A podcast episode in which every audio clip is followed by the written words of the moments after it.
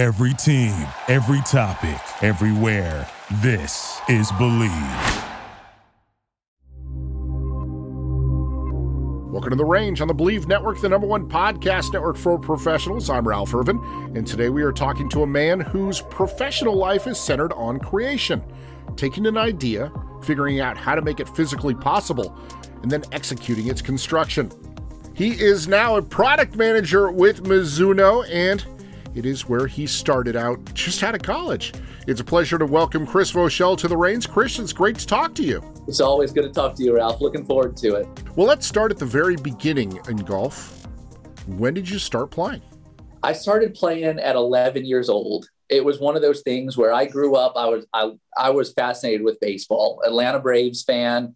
11 years old is 1991. I was born in 1980. So 91 was that season of the Braves going worst to first, getting to the World Series. So baseball was always my passion, but my dad was a golfer. So he was the one who said the summer of uh, summer of uh, I guess it was that was 92. He said, Well, I'm signing you up for a golf clinic. And it was the kind of thing where I was like, That's not cool. I don't want to do that. But then I met a couple friends in it and I was hooked almost immediately. So I've been golfing ever since. And you weren't just playing, you were a competitive player. Yeah, I always try to. Uh, I feel like I, I have continued to evolve and continue to work at it and get better and better as I go. So I was a high school player. Um, you know, we I was at a very small high school that didn't have a team until I was there, and I helped to form a team there. So um, played number one on that, which was good, and then went off to school. And there I was. Uh, I basically I'd like to say I owned the intramurals there or whatever the club the club golf was. But ever since then, I've been trying to k- keep my handicap down. I like to play competitively. Some of the uh, Georgia State Golf Association events, some of the USAMs, US Mid Am, stuff like that. Try to qualify for some of those just to keep the uh, the competitive juices flowing. You studied engineering in college, and then you had to find a job. Right. Talk us through that process that everybody understands, but in this case, it worked out pretty well you know, it's it's one of those interesting ones where I, I started school as you know all through high school, I was always a math person, science person. So engineering was the right path to go. And I went right in as an electrical engineer, thinking, you know, I always heard electrical's the toughest engineering major. So I was like, cool, bring, bring on the challenge. I quickly realized it wasn't what I was excited about, you know, drawing circuits and stuff like that. It didn't really excite me. And mm-hmm. quickly I switched over to uh, uh, civil engineering, and ultimately an engineering science degree, which is a little bit of a almost like a broad stroke engineering degree where I took some classes within the civil, within materials, within electrical, within mechanical. So, really, a lot of different things. And then you get out of school and it's like, well, what do you do with that? And I was always someone who, again, I, I started golf at 11. I wanted to, I played golf all through college. And I had this dream of how can I get into golf? So I, you know, hit the websites at the time where it was back in the day of monster.com looking for, you know, what, what jobs are available. And, you know, it's always, I've considered myself very blessed, very fortunate in terms of where I ended up, but I came across a job posting at Mizuno and here I am. So it was, it was really fortunate. well, you came across a job posting that was, uh, a little beyond you. That's exactly right. The full story is I came across a job posting for a club engineer. So, you know, you the typical job posting, and this is the college student, the college graduate dilemma of you read the job you want and it says it requires 10 years experience, all this industry knowledge, all these things that you just straight up don't have. So being a little bit more aggressive. I want to just try to push it a little bit. So I did apply for that job, even though I knew I was grossly underqualified. But I got reached out to from the from some of the guys at Mizuno, and they said, you know, no to that position, but there is another position that's potentially going to be available where they were opening up a testing center at the Country Club of the South in Johns Creek, Georgia. And that was something where they were going to put a basically a test lab similar to like we have in Osaka, Japan, where they have a robotic golfer, um, also all the measuring equipment, all the lab stuff where you can buy competitor clubs, cut them up, test them. And they were looking for more of a junior engineer to fill a role there. So I was fortunate enough to get to interview for that, and I got that. And from there, I, I've continued to evolve within my career at Mizuno. And now I can probably say 17, 17 years in, I'm finally qualified for the job that I applied for way back in the day. when you're testing golf clubs like that, it changes the perspective for a lot of people and how they view them. Mm-hmm. But did you think of golf from an engineering perspective as you were maturing and in college? It's a great question. Um, I'd say I was always an equipment junkie. Like I always was fascinated by equipment. Um, you know, my dad and I used to always go to the golf store, look at different clubs, study head shapes. Like, look, I, I knew what I liked and I knew what I didn't like. You know, I was I was a scratch golfer heading into college too, so I had you know decent decent playing abilities. I would say that I I had opinions of clubs, but they were based strictly off playing. And it wasn't, I had never taken the time to really break down the engineering of them and understand it from that level. So that's where the testing role was a really eye opening one because it's almost like when we do this testing, I know what I like, I know what I don't like but let's understand the why of that. Like put data to what you like and what you don't like mm-hmm. whether that's a moment of inertia value whether that's a head length value whether it's a cg location all of these things. So this role really opened my eyes to a lot of things that i had opinions on and gave me and took them from opinions to here's the math of what i like and what i don't like and what will work in golf clubs for me I imagine that was an eye opening experience, but there were probably tons of them as you experienced mm-hmm. different things. And again, that perspective started to change that it's like, okay, this club that I don't like the look of suddenly, whoa, I sure like how it feels. Why do I like how it feels when it's so right. ugly? I mean, that sort of thing. You're, you're exactly right. And it's the kind of thing where, you know, when you're someone who is just going to the store and hitting a couple demo products, you never really get the full breadth of, of clubs out there. You know, I think today it's maybe a little bit easier to do a, a test where I get you know a seven iron from 10 different manufacturers and try that out with a lot of the interchangeable stuff you can do that mm-hmm. back in the day that wasn't really a thing say you know i had hit every product and understood what i liked and what i didn't wasn't really the case so the initial like litmus test was really looks and that's somewhere where Mizuno has always stood out. You know, the Mizuno clubs always looked the part to me 14s and 29s, 33s, 30s, all those classic MP irons that so many people know about were something that drew me to Mizuno, where to the point there where I actually was playing Mizuno before I even started here. So yeah, it's very eye-opening to then come in and then be able to get to try everything. You know, I love some of my favorite days are the days where the research and testing team will call us up and say, Hey, I need I need you for three hours on Monday because we got 27 irons. I want to understand everything you like and don't like about all of them and collect data on all of them. So that's been a really cool and eye-opening thing to to again to understand product at a more intimate level. At some point you go from okay, this is fun, this is a cool job to wow, I'm really learning about technology to your brain starts to think how can I make this better. Mm-hmm. How long in did that? I mean, was that something that was quick, or did that develop over time that you really started to think in that creative way? I'll, I'll say it developed over time. And that's one thing that I love about how Mizuno is actually structured, because by starting at the a junior engineer position, it's almost more like an apprenticeship than anything because you quickly come in and you realize how little you know about golf equipment. Like again, I thought I knew a lot about equipment, and then all of a sudden I'm seeing all these different measurements, all these different mass properties that I I don't even know what they necessarily mean even.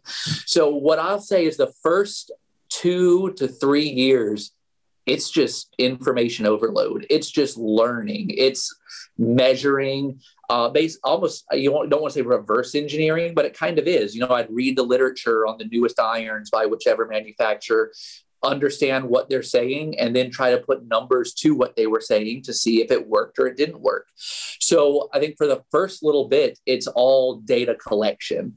And then eventually it gets to the point of, okay, well, now that I understand we're trying to replace, let's say, for example, um, MP57 was one of the first irons I got to work on. Uh, I knew what it was replacing, which was the MP60. So I understand what that club did, and I understand the mass properties of it, the center of gravity location, the MOI, the head size, all these different specs. how can I improve that? So unless you have that really grounded base of not just the looks and feel, but every bit about a club, you're not going to really understand what are your levels that you can improve and what are the things you should look to improve. So it's it's a long process that you know obviously a kid coming out of uh, engineering schools ready to take on the world thinking tomorrow I can design the next great golf club. But unless you have that core knowledge, I think you're really doing yourself a disservice. So I loved the the, the train and the path that that my career set up started off on. I was going to ask, what was the first club that you had a chance to work on? Yeah. what What was it like to get that opportunity to transition into?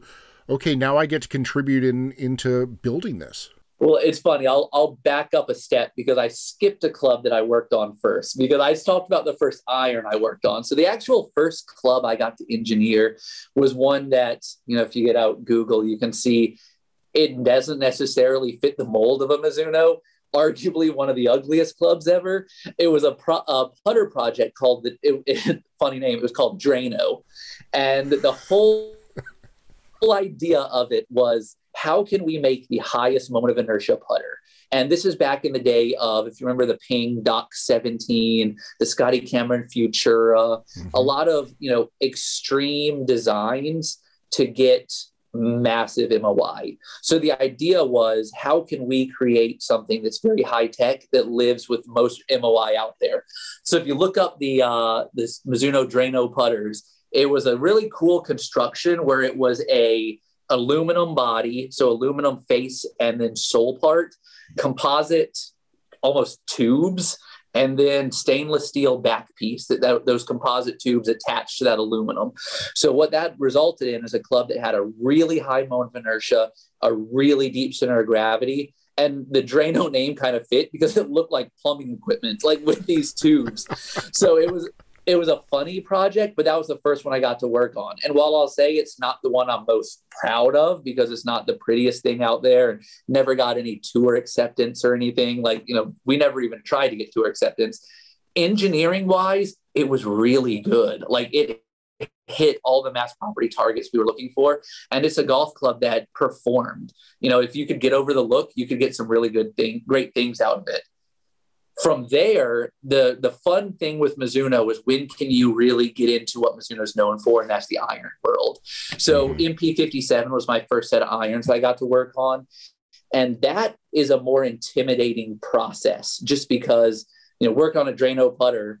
Even the name says you don't have to be too worried. It's not super serious. But when you see that MP mark on a Mizuno golf club, there's a level of expectation that comes with it in terms of look, feel, performance, all of these things. So that was an intimidating thing to try to say that something I get to work on gets this world renowned badge on it.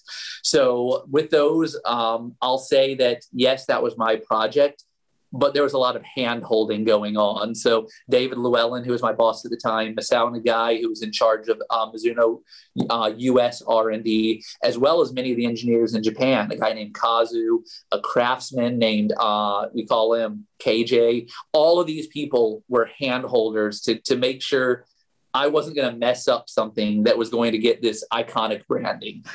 As you mentioned all these different people, you're you're based in Georgia but at that point you're really probably working a lot with Japan or are they two separate tracks where you're kind of sharing ideas but you're supposed to be working on your own? So it's it's interesting you ask that. So we have when we do a project in um, whether it's in Japan or in the US we have co-engineers on it. So there'll be an engineer from the US side an engineer from the Japan side and we truly do work together on that project it's it's kind of a pain for communication, but it's good for getting a lot done. The fact that our clocks are literally flipped, you know, oftentimes we're exactly 12 hours difference.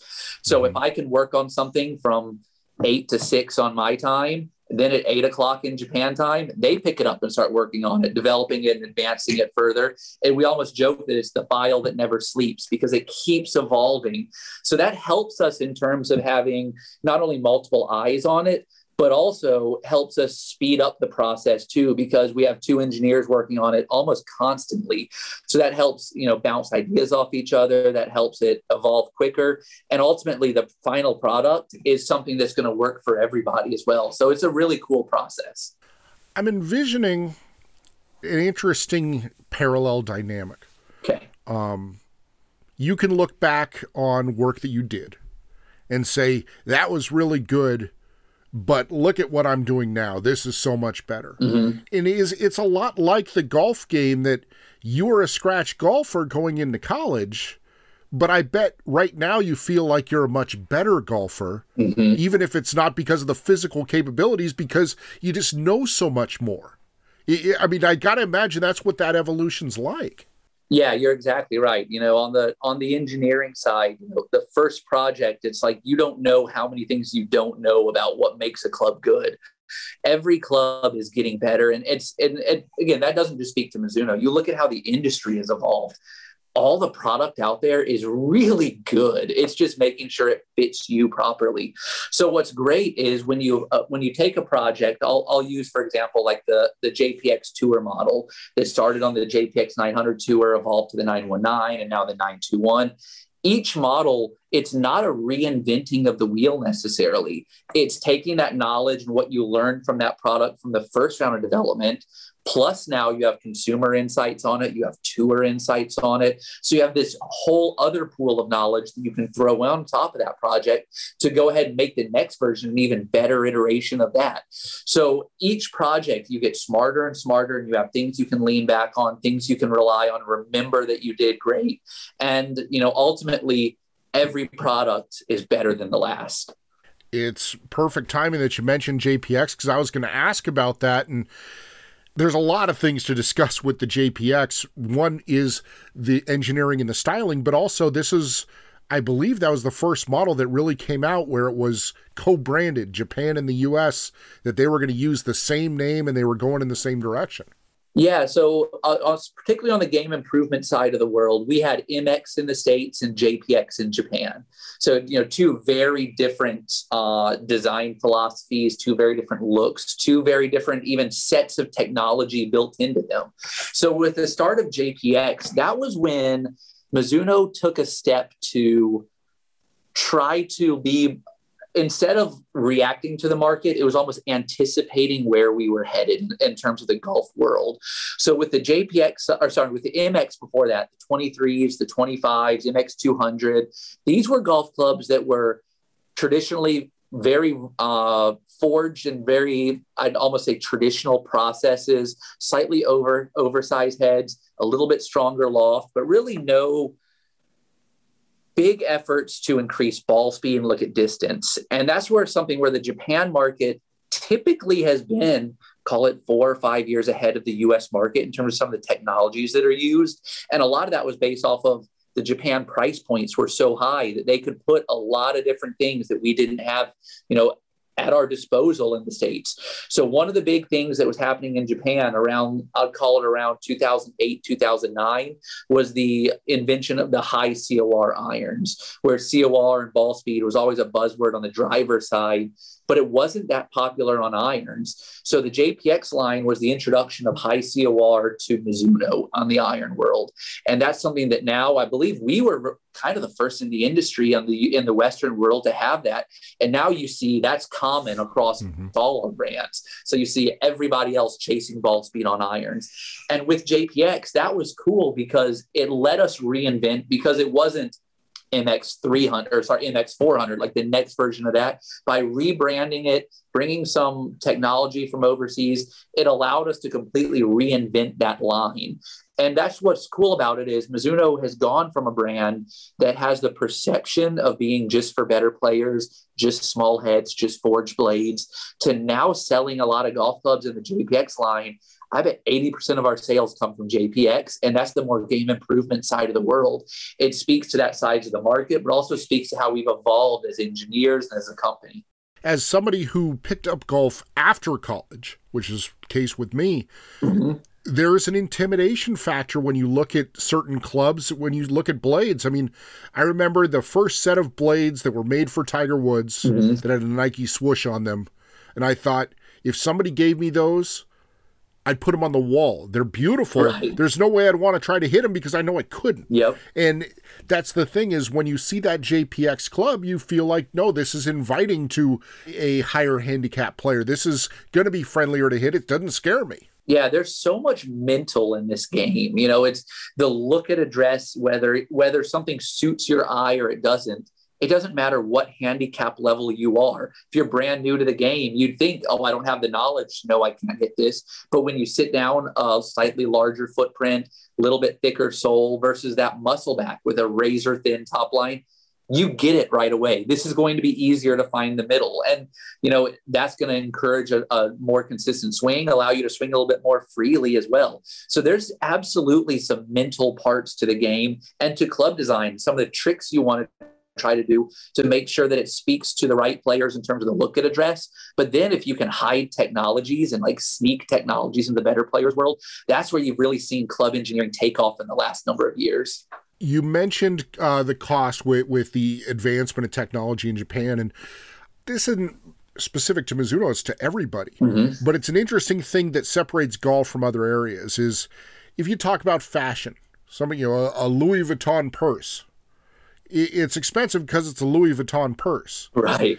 when you're talking about golf equipment, it's expensive because it took a lot to make. Mm-hmm. It's not because you're saying this is our premium tour iron, so we're going to charge more. It's because in order to build this particular club, it's more expensive. And a lot of times, the more the most expensive club is something along the super game improvement area yeah. where you've put in all this gadgetry to help that player that really can't get the ball in the air or whatever. I think that's a great point. I mean, I'd like to think to compare the golf industry more to the automotive industry than I would like the fashion industry. Because mm-hmm. you're right, you know, name brand only does so much in, a world where there's so much information at your fingertips, whether it's a Foresight, TrackMan, you know, any sort of launch model where you can measure if you slap an expensive price tag on something that doesn't perform, the consumer gets it. And the consumer is like, I can get performance somewhere else. So ultimately, a lot of times you're seeing prices increase. It's because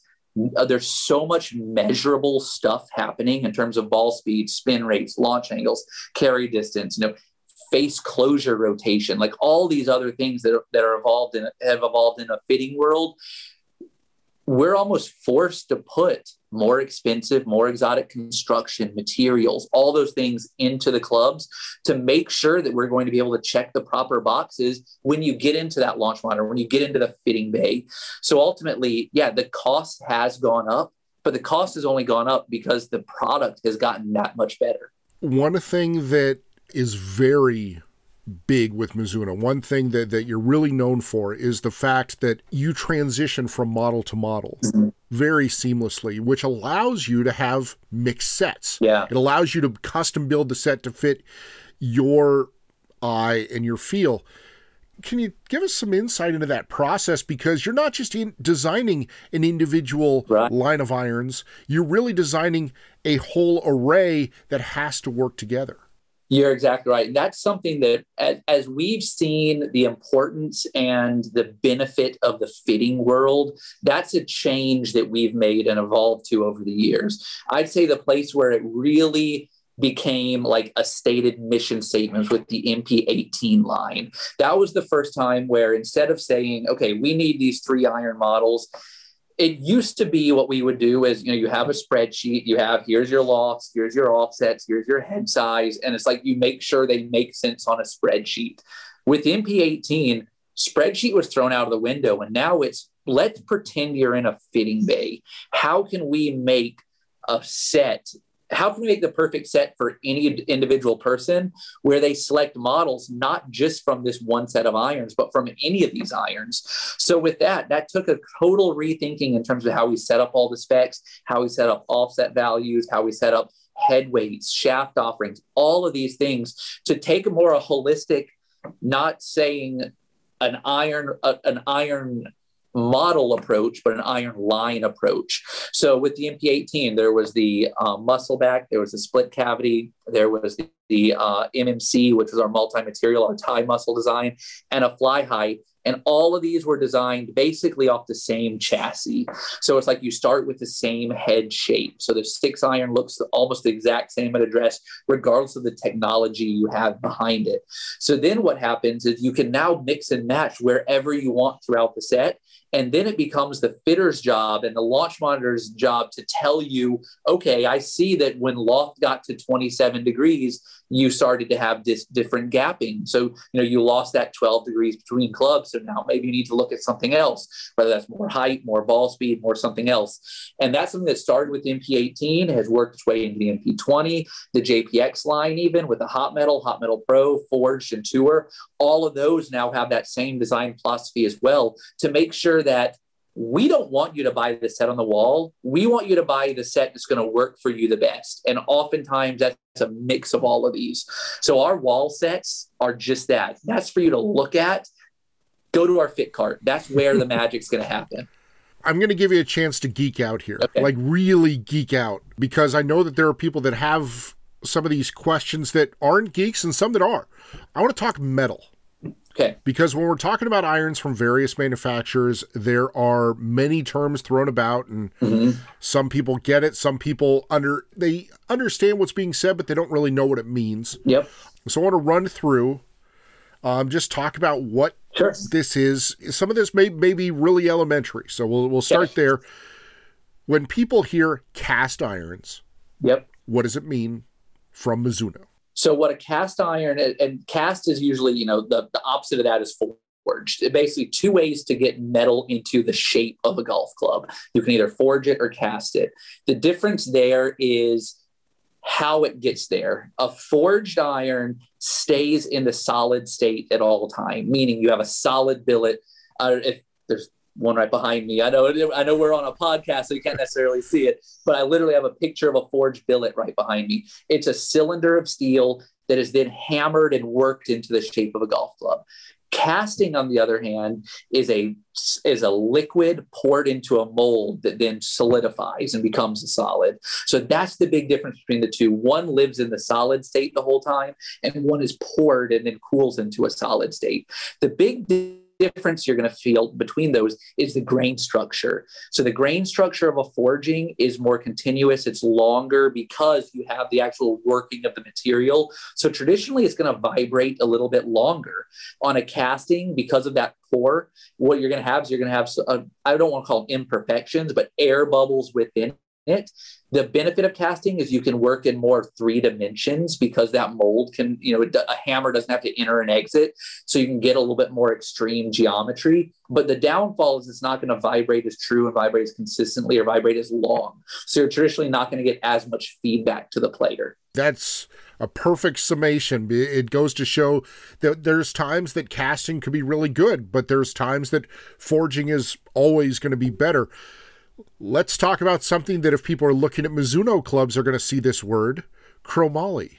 Chromoly is a really interesting material. So it's a chromoly, like we use multiple versions of chromoly. We use a chromoly 4120, 4140, 4130. It's it's all it's a classification of materials and chromoly is actually short for for I'm gonna I'm gonna butcher this word chromium molybdenum. Uh, basically, two elements within the uh, periodic table. The benefit of chromoly is its strength, but also its malleability, meaning its ability to be bent. So when you're talking high COR golf clubs, and you're talking distance, you're talking thin faces, you want the strongest material possible. You know, a 17-4 stainless steel is one of the one of the strongest steels out there. Maraging steel are extremely strong, so you can go very thin on those. The trouble with that is when you go so thin, you lose the ability to bend. And I talked earlier about, you know, if the club's not fit for you, you're not going to be able to benefit from all the technology. So what Chromoly has allowed us to do is go ultra thin on a face, but allow for a neck that can be bent to be custom fit. So that's the benefit of a chromoly is that you get all the performance of that strength, but then the malleability allows for us to custom fit it for you. And then you teed up my next question because you said it a bunch. But when somebody hears something like 1025E carbon steel or all the different versions of chromoly, yep. what does that mean? So uh, we typically use a 1025 carbon steel. Uh, you'll see from other competitors a 1020, a 1030, 1035. What the what those last two digits, and same with the chromoly. I talked about 4140, 4120. Those last two digits are amounts of other materials in them. So speaking to 1025, it's what you call a mild carbon steel. So that 25 is uh, 0.025% carbon. So there's more or less carbon in it, depending on higher or lower uh, amounts of that material. So a 1025 has less carbon than a 1035. Typically, the lower that number, the softer that metal. So a 1035 is probably going to feel a little bit harder. It's going to be a little bit tougher to forge, a little bit tougher to bend. 1020 is going to be a little bit softer. So ultimately, it's going to bend a little bit easier. We choose a 1025 because we feel like 1025 is that perfect balance of it's soft enough. It's not the softest out there, but it's not going to lose its shape over time because if you get too soft, then you say you're hitting your irons off the mat, and you hit your irons off the toe, whatever, they could start to lose their spec. So that's where we choose a 1025 for its blend of strength and being soft enough, and then allow us to use our processes of grain flow forging and our harmonic impact technology to make sure the feel and the vibrations are right. Bet you didn't think you were going to be talking metallurgy today. it's good. That means I paid attention in class, right? if someone was to come to you and say, What is it that makes Mizuno irons special? What would be your first reaction? I think there's a there's a lot of answers to that. To me, I think a lot of people think of Mizuno irons as special because of the history but to me, it's a little bit more than that. What what makes Mizuno iron special to me is the. I'm gonna, I'm make sure I word this right. They're very forward thinking, even though they don't look it. Is what I'll say. So there's almost a nod to tradition, but there's always something new engineering wise going on. So if you look at, uh, I'll use I'll use our 1025e we use a 1025E. That E stands for elite. It's a pure version of 1025. We don't just use a standard 1025. We're always looking at a better, better version of that material that we could use to get more and more out of it. Our forging process has continued to evolve over the years, even though forging is something that goes back to the Middle Ages. They were forging metal back then. But we have evolved the forging process to be better, tighter, more consistent, be able to get more out of it. So to me, what's great about Mizuno is, and our irons in particular, is that we honor a lot of the tradition in terms of what you want, what you want to look at, what you want to see it address, what you want to feel. But at the same time, they're constantly evolving and getting better and better and having more and more technology put into clubs, even though you don't know it on the surface. You're an engineer. but clearly. but when it comes to marketing, people are looking at Mizuno are going to see Chris Voshall mm-hmm. because you're out there and you're selling the product, you're promoting right. the technology inside. So when we go to that marketing side, how tough is it to express, hey, Mizuno is more than irons. We have every mm-hmm. club in the bag and it's pretty darn good. Right.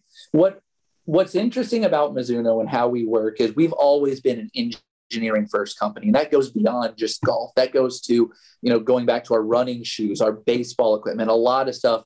A lot of the direction we take everything comes from the engineering side comes from what can we do. We're a engineering first product first company as opposed to a marketing first company. So where I landed in my role is in, an interesting one because you know I came from the engineering side. Typically, it's like engineering and marketing. You try to keep as far away as possible because there's it's like speaking two different languages. But that's what's fun about Mizuno is the encouragement to speak almost overly technical and very in engineering terms when we talk about our equipment. We're never going to be the loudest and the boldest. Like when you look at a Mizuno ad, you're not seeing X number more yards. You're not seeing all these bold marketing claims. You see more technical stories from ours. You'll see us talking about, like on our new driver, a SAT 2041 beta titanium face. That might not mean a thing to you, but we're that's the language we choose to speak in because that's what we do and that's how we work so it's a little bit more of a modest approach to everything and that's what's been fun about you know one of the things i've tried to push as i've gone into this position is keeping that engineering first mindset, especially when you talk to the driver side of the world, because the driver side is the quote unquote flashiest side. It's the big stick. It's one where the most bold marketing claims happen. However, I don't want us to lose what we are. So we are engineers first. We are materials. We are processes. We are history. We are numbers. So when you see us talk about our products, our woods, even we speak in terms of numbers. What's cool is I talked a little bit before about you know the in how the fitting world has become so data driven as opposed to marketing driven that now hopefully you get some some understanding that this isn't marketing fluff. There's actual like data behind all these. So when you get to the launch monitor, it proves itself out. So if you keep speaking in those languages, I think it's building trust. And you've seen Mizuno Woods and on wedges and other categories continue to evolve over the years. And that's because of us taking what we are and how we speak from Mizuno and applying it to not just irons, but applying it to the entire market. I think that uh, is apparent when you talk about the drivers in the fact that a lot of companies might simply say, This is our new driver and this is our new driver that has a draw bias. Right. and instead, you're saying this one is weighted differently on the x axis, this one's weighted differently on the z axis. That's a that's a great example of you know our names literally come from how they were engineered. Our names aren't a flashy name that people will shout off the tee or whatever.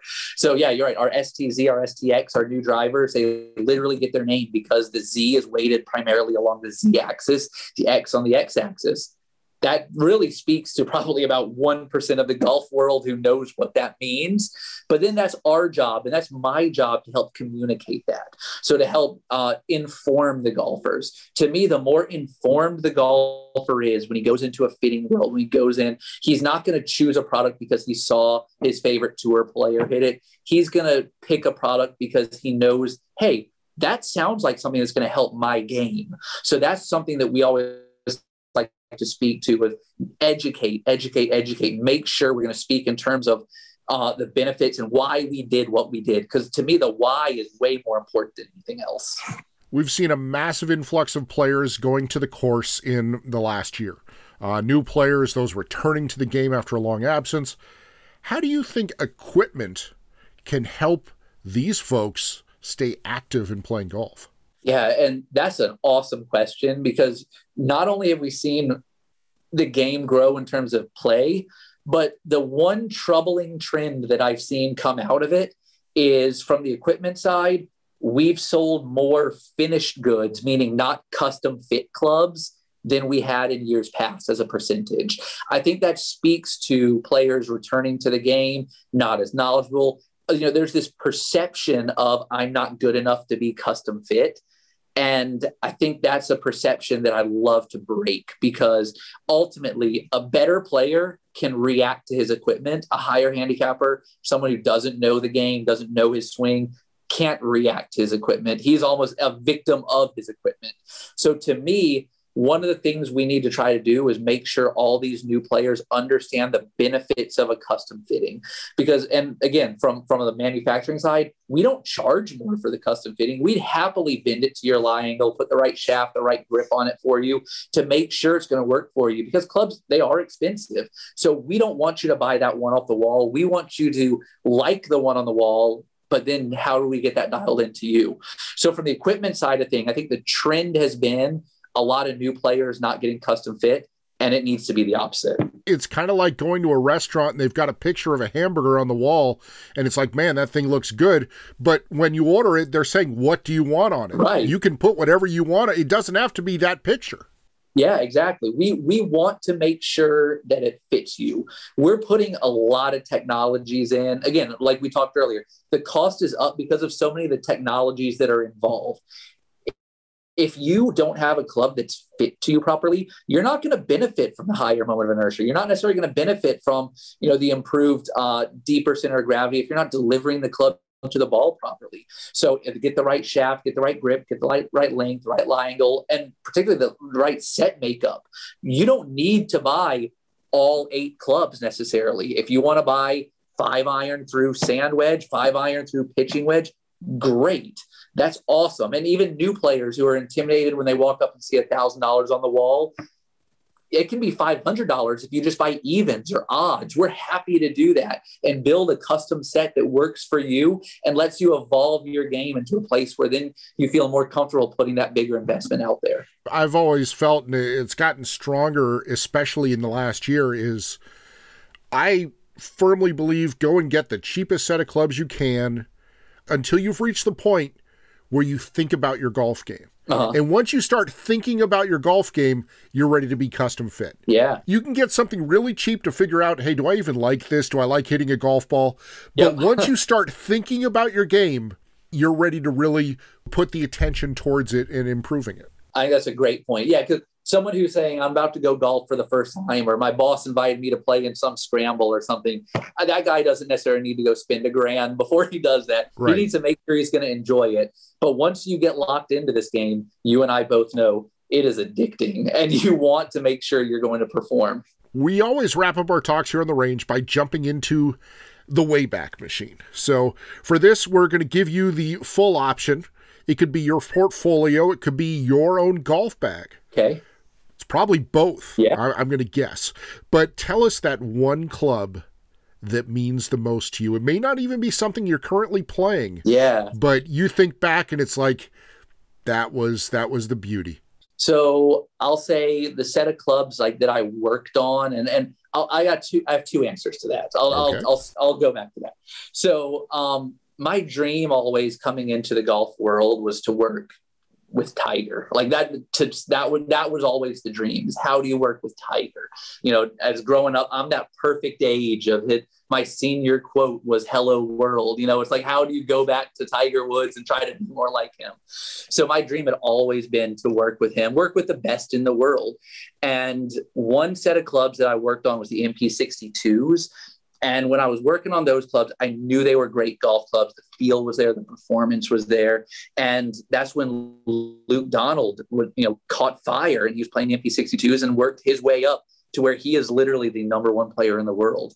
So I have one golf club that's sitting on my shelf, like on, not in my office, but in my home, like by my TV. It's one of my display cases. I've got my first Drano putter that's pretty nasty. But then next to it, there's a beautiful MP62 signed by Luke Donald, number one, like top player in the world, which to me, that was one of the coolest things. And that's one of the like pieces that means the most to me. Another one on that is the um, the JPX 900 tour. That was a project that really it took a lot of convincing and that's almost where you know now i'm in a little bit more of a marketing role and that was me as an engineer, myself and David Llewellyn, who was my boss at the time, like working really hard to say, we think from the engineering side, we could do something and change the marketing in terms of the branding, how we could make a golf club that speaks to a different player. So with the JPX Tour, the 900 Tour was the first time we did that, where our JPX line traditionally are high tech, you know, game improvement, COR line. How do we use some of the weighting techniques and dial that back for the better player? So that JPX tour, it's a one piece forging. It looks really cool. It looks mean. It doesn't look like an MP, you know, traditional golf club. And when that came out, um, the number of players that went right into it was unbelievable. And that was the first set of irons that I worked on that won some majors. So I actually got multiple majors out of that. So I actually have a, another thing in my little man cave down in my basement. I've got I've got a JPX tour next to a player, a non-contract guy who won four majors. I can't necessarily talk about, but uh, one using one of those irons. And to me, that's just to me, it's still one of the coolest stories of how that club he found that club put it in his bag because it was his favorite, not because anyone paid him or not because anyone even asked him to. He just said, I like this the most. And then he went and won a PGA championship, a US Open, and then another US Open, then another PGA championship. So it was pretty cool. I wonder who that could be. Uh, Chris, you've been able to grow and blossom within the game for one of golf's legendary brands, and you your work has made the game better for many, many players thank you for the work you do, and thanks for joining us here on the range. Ralph, I appreciate it. It's always a good time talking to you and talking about all these things. So it, it means a lot for you to say that. It doesn't feel like I've been around for that long, but when you put pen to paper and start doing the math of how long I've been in the industry, it's kind of a long time, but it's a blast. And, you know, if you're listening to golf on a podcast, you're as passionate about it as we are. So, you know, hopefully that comes across in everything I do and everything we do, because it's, it's just a fun game that people like to be around. And we just want to do our best to continue to evolve and keep the game fresh and strong for the next hundreds of years. Absolutely. Thanks for joining us. Awesome. Thank you. That was Chris Voshall, and in case you couldn't tell, his passion for golf and design is absolute. He loves what he does, and if this show has demonstrated one thing, it's that the greats in design and creation attack their work with a combination of love and expertise, and it comes out in the final product. I always enjoyed talking with Chris, and uh, this was definitely no exception. Fun. Before we go, this past weekend was the Players' Championship, and it provided us with some amazing and insightful stories. First, we heard from Rory McIlroy after he missed his second cut in four events that he was chasing speed and distance to keep up with Bryson DeChambeau, and it's not gone so well. The honesty was refreshing, and it was further proof that players will always try to keep up with the longest, no matter the restrictions on equipment. Second, we saw once again that Bryson has a role in the upper echelon of the game these days, but we also saw that 47 year old Lee Westwood can play right alongside with a very different style of game. It's a reminder that Bryson is not looking to change golf. No one is.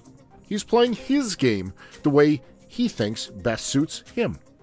He doesn't point the finger for his failings, instead, he just keeps working harder to overcome them. As I said last week, with more experience, if he chooses to learn from it and not just the data, he will reach an entirely new stratosphere. The third thing we were reminded of was the strength and will that is inside of the most successful players. It has not been a good year for Justin Thomas. A bad situation early on has proven costly to him. The passing of his grandfather made it even tougher. But there he was, going from the cut line after 27 holes to being the players' champion after 72. His round Sunday was nearly flawless, and it's truly amazing to see a player put it all together for everyone to see. And that brings us to the fourth and final note. JT said he wished Tiger Woods had been there so he could rub it in his face a bit. The presence of Tiger Woods affected most of the tour, and his absence is being felt right now. What we are hearing and appreciating is that even in recovery, Tiger is in touch and encouraging many players on tour he's also keeping it light and making fun. We've always known what a special talent he is, but now we can really start to appreciate what he's meant to the game, and still means to a current crop of fantastic players. He is an amazing gift to us all. I get asked all the time, what is the latest in golf gear for 2021? Well, let me tell you, there is a ton. And the best place to find out is the Golf Spotlight. We are dropping new features all the time, looking at clubs, accessories, footwear, and more. There's a ton to learn about, and it goes well beyond the frontline drivers from each brand. Go to thegolfspotlight.com and click on the YouTube subscribe button. Then turn on your notifications so you never miss one of our exclusive features. Believe me, there is a lot to catch up on. Stay up to date on the range by following us on Instagram at the Golf Spotlight. We're also on Twitter at Golf Spotlight. We welcome your comments everywhere. You've listened this far, so subscribe to The Range on Apple Podcasts or follow us on Spotify or iHeart. We have new shows dropping every Wednesday. That'll do it for this episode of The Range, so let's grab our clubs, hit the course, and engineer our way to a great score. And we'll talk to you next time, right here on The Range.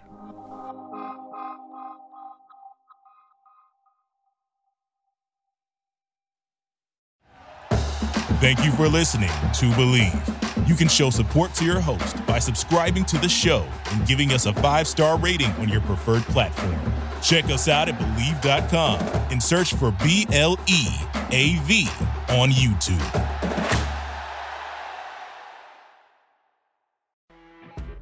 You know, when you're listening to a true crime story that has an unbelievable plot twist that makes you stop in your tracks?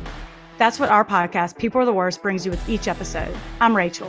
And I'm Rebecca. We're identical twins who love true crime cases that make you say, didn't see that coming, and we hate the people responsible for them. Listen to People Are the Worst now on Apple, Spotify, or wherever you get your podcasts.